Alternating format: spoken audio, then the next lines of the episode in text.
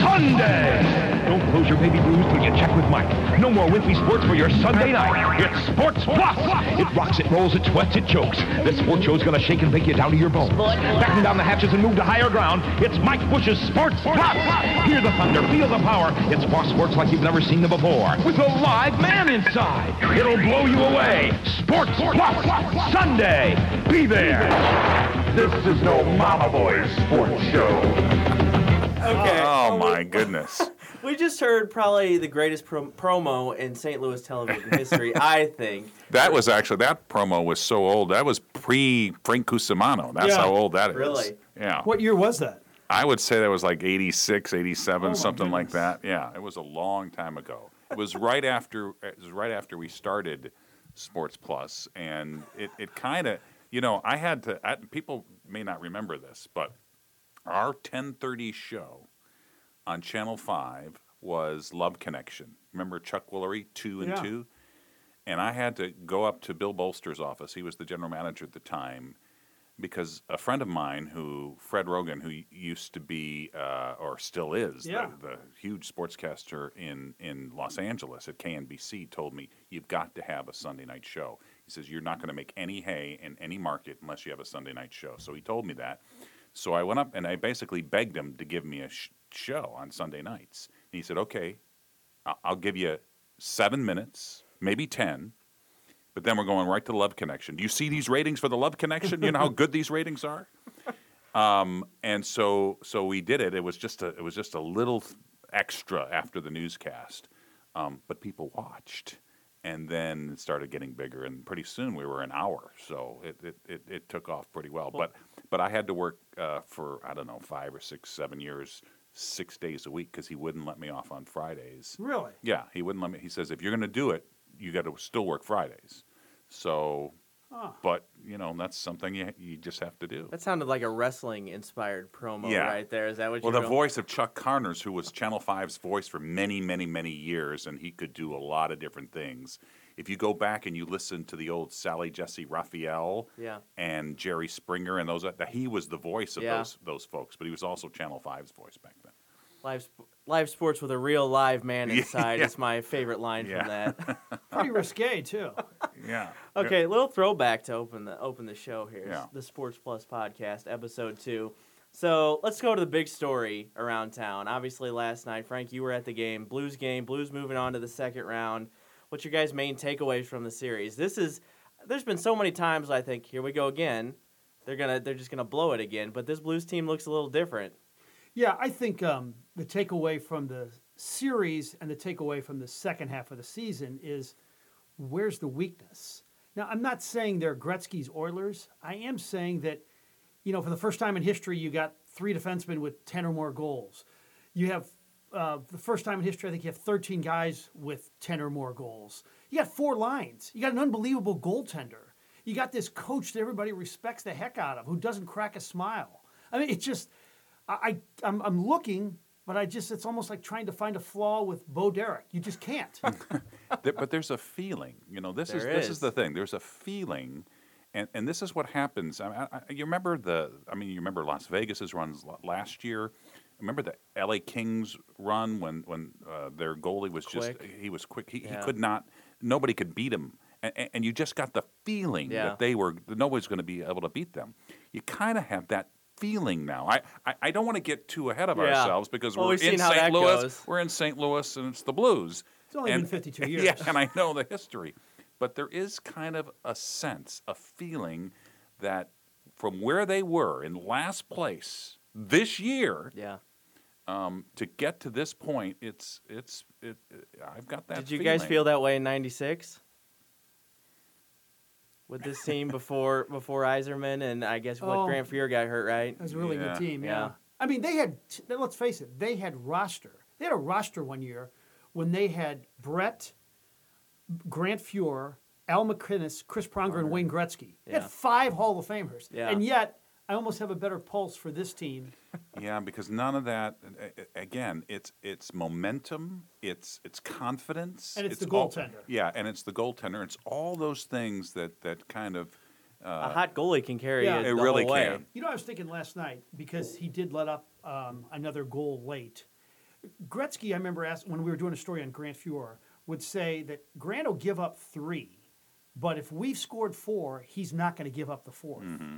And I'm starting to get that feeling about him because his goals against average has not been unbelievable in the postseason, although it was the best in the regular season. I'm starting to believe that if the Blues are going to score three, he's not going to give up three. Yeah. He may give up two, but he's kind of has that Fuhr, and I hate to compare a rookie to a Hall of Famer, Yeah. but he's giving you that pulse for the last you know half of the season. He's got ice in his veins. Who So, you- so yeah, I was asking you this on the on the air on Channel Five. I was asking you who would you rather play? Would you rather play Nashville, where you have this bitter rivalry and they're just down the road, or would you rather play Dallas? And we didn't have much success against Dallas. Blues were four and one against Nashville, one and three against Dallas. Yeah, I for some reason I I, I want to see the Nashville series. I just So do I. It'd just be great theater, forty minute flight, four hour drive, and you've had success against them. But I don't think we are. I think Dallas is going to win the series. Well, I think oh, Jamie Benn and Tyler Seguin just kill the Blues. Yeah. The Stars and the Sharks, and it used to be the Kings. You don't want to see them in the playoffs if you're the Blues. They just have Yeah. their number. I Jamie think. Benn will score, and then he'll beat you up too. Yeah. he is really nasty. He's he's one of those guys that you watch him play against the Blues and oh I hate this Yeah. guy, but I'm sure he's like the favorite player for all of them there. Um, okay, let's move on. The other big story this past week, Frank's kind of on this beat. The MLS announcement that they're going to be going to 30 teams right away. What do you think? How has your maybe thought process changed over this week since this announcement? Well, I mean, it's you have to be almost euphoric about it because you were one of two teams fighting for one spot, and now they're adding three. So, granted, we've botched a lot of things and had a lot of near misses, as Mike will attest with football and other things, but we can't screw this up. Not with you know the two families involved, not with Carolyn Kindle Betts and with Jim Kavanaugh. What do you think the timeline looks like now? Well, we're going to be 2022. Jim has always said they can't go any earlier. Yeah. San Jose probably could go 2021, but we'd be 2020. Sacramento? I mean, excuse me, Sacramento. Sacramento. yeah, I have San Jose in my mind with hockey, but yeah, I think it's, it's nothing but good news. And in fact, Jim Kavanaugh is going to be in our studio tomorrow at 2:30, and um, they've unveiled the plans of this state-of-the-art stadium. It really looks. I mean, I got to see cool. the plans. It really looks amazing. It looks like a terrific facility, and it's it. You know, this is one of those things when you take a hit like we've taken, losing two football teams. You just you kind of look for a win. You kind of look for a win, and now things are falling into place, and it looks like this is going to be a win for St. Louis. And I think that's what you can get excited about. This is going to be a win for St. Louis sports fans, and hopefully for the entire city. And, and what would you expect when you have enterprise and worldwide technology together? Do you think you'd have a dump for a stadium? I mean, these two went to like six different stadiums themselves Yeah. And got the best little features of every stadium. And when you have enterprise and WWT together, you know you're building the Taj Mahal. I think I saw the actual pitch is going to be like lower into the ground, and then you're kind of gonna be around it. That sounds awesome. Yeah, it does look pretty cool. And if it's supposed to still be across from Union Station, right, Frank? Isn't that this area? Absolutely, yeah. So they fix Union Station up with the aquarium. They got the MLS stadium right across from And it. you know who the happiest person in the world is? The family that owns Maggie O'Brien. oh. Because that place, it already does a good business. Yeah. Now it'll be the most popular restaurant in the country. so you guys over the years covering either the Steamers or STLFC. What do you think really the, the fan base is going to be like Well, for here's MLS? here's team? what's interesting. When I first uh, got to St. Louis in 1985, you know, the Blues were, uh, you know, a perennial uh, uh, um, a playoff team. They they made the playoffs every year for many many years. The Steamers Yeah. at the old arena outdrew the Blues in those years. Yeah. I mean, I remember Harry Ornest calling me, the owner of the Blues, calling me on the phone to promote the Blues. Don't forget, we're playing, uh, you you know, do the Boston shot, Bruins. please? Yeah, we're playing the Boston Bruins tonight, and uh, but the Steamers would get nineteen thousand people in that place because they put on a show. It wasn't. I mean, indoor soccer was kind of fun anyway, but it was also a big show. Yeah. There was a good pregame. There was a good halftime. They, they and there was a lot of local players on the team. Um, so you know there is a great soccer base here, and uh, so uh, you know. Uh, I just I, I, I think it's going to be very successful. You don't need to get sixty thousand people to, No, to yeah. see MLS to, to to be successful. Yeah, they're going to start with 22,000. And that is the one thing. I know we're a soccer crazy city. I just want it to be a success so much that, boy, I just hope we can get 22,000 in there. Yeah. Can you imagine in 2022, the spring, when you have a Cardinal game, a Blues playoff game, MLS soccer, who knows, maybe even the XFL, you know? It's not a bad night downtown. Right. Uh, moving on to the Cardinals. Uh, let's go back a little bit earlier in the week. Uh, I kind of dove into Christian Yelich's dominance of the Cardinals and brought up some other Cardinals killers over the years. First, Yelich. Yelich has 18 home runs and 19 RBIs in seven games against the Cardinals this year. Have you guys ever seen anybody on How Not, many home runs? not 18. Eight. eight home runs? runs. Oh, okay, oh, did I yeah. say Yeah. 18? Eight Yeah. home runs, 19 RBIs, and seven. Yeah. It feels like 18. Yeah, it does feel. in, s- just seven games, he's hitting 500 against the Cardinals. You know what bugs me? We should have had him. Oh. That's what bugs me. It bugs me. We got the wrong Marlon. We got. Mazzarri. I'm telling you, that's the guy. They should. If they would have been a little bit more patient, he, But he, hey, he you could have been on the team. You can't say Marcell Ozuna is not entertaining No. out there climbing the fence. So, Yeah. He is, and he's but he probably isn't going to be here next oh year. yeah, yeah, I agree. A- And, Yelich, had he performed like this for the Cardinals, uh, you Now- know, they would have. They would have. Now they probably It's a would good have. point because the guy going tomorrow, Jack Flaherty, would be on the Marlins right now. that's if they Yeah. were what, trying yeah, to that's get what they him. wanted. Yeah, Yeah. that's true. And you know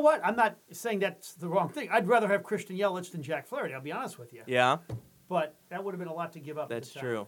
Yeah, we still don't. We, we think we've got something special in Flaherty, and I, and I do believe he's going to be something special, but we don't know for sure, We know for sure. and we know for sure about Yelich. Yeah.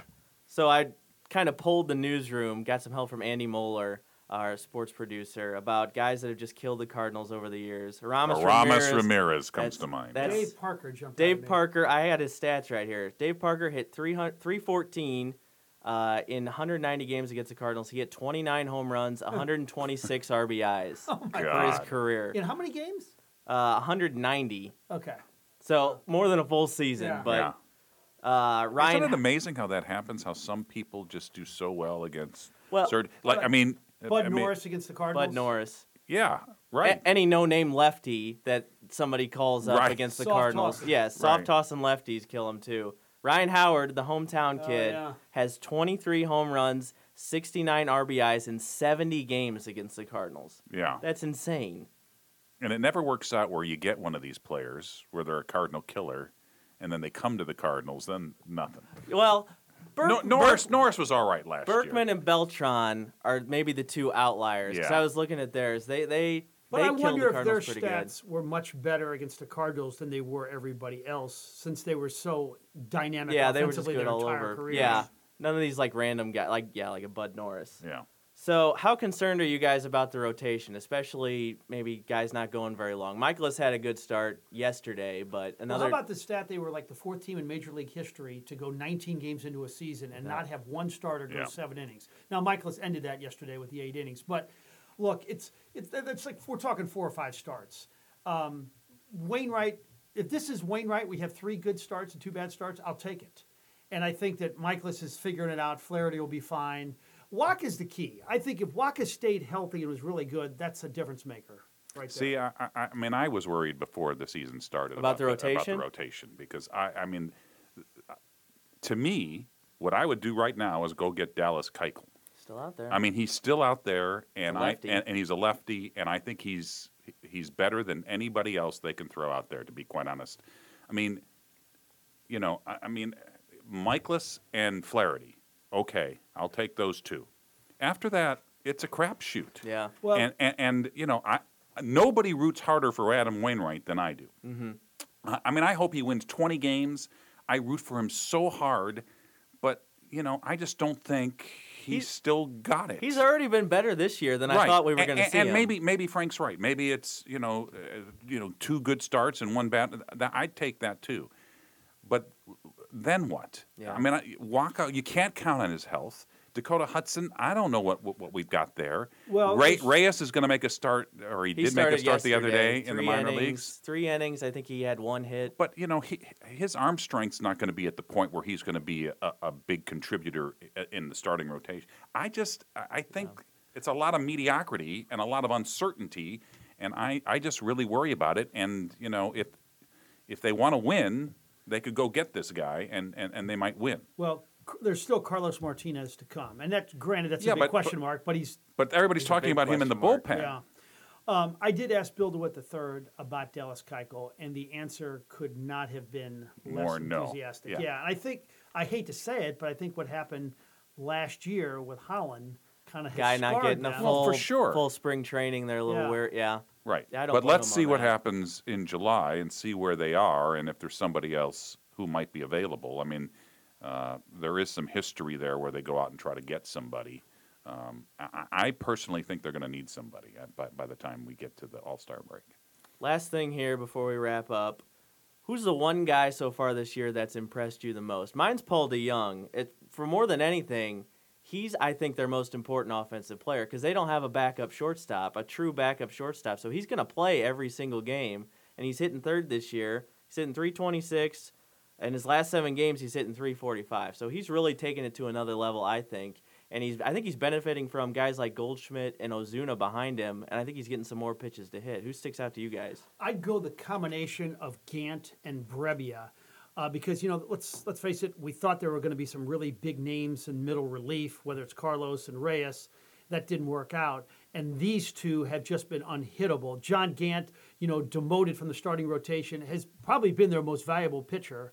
So I'd go with those two as a combination. Well, especially since Andrew Miller hasn't quite been No. what we thought we were no, going to see from him. and yet. that's concerning as well.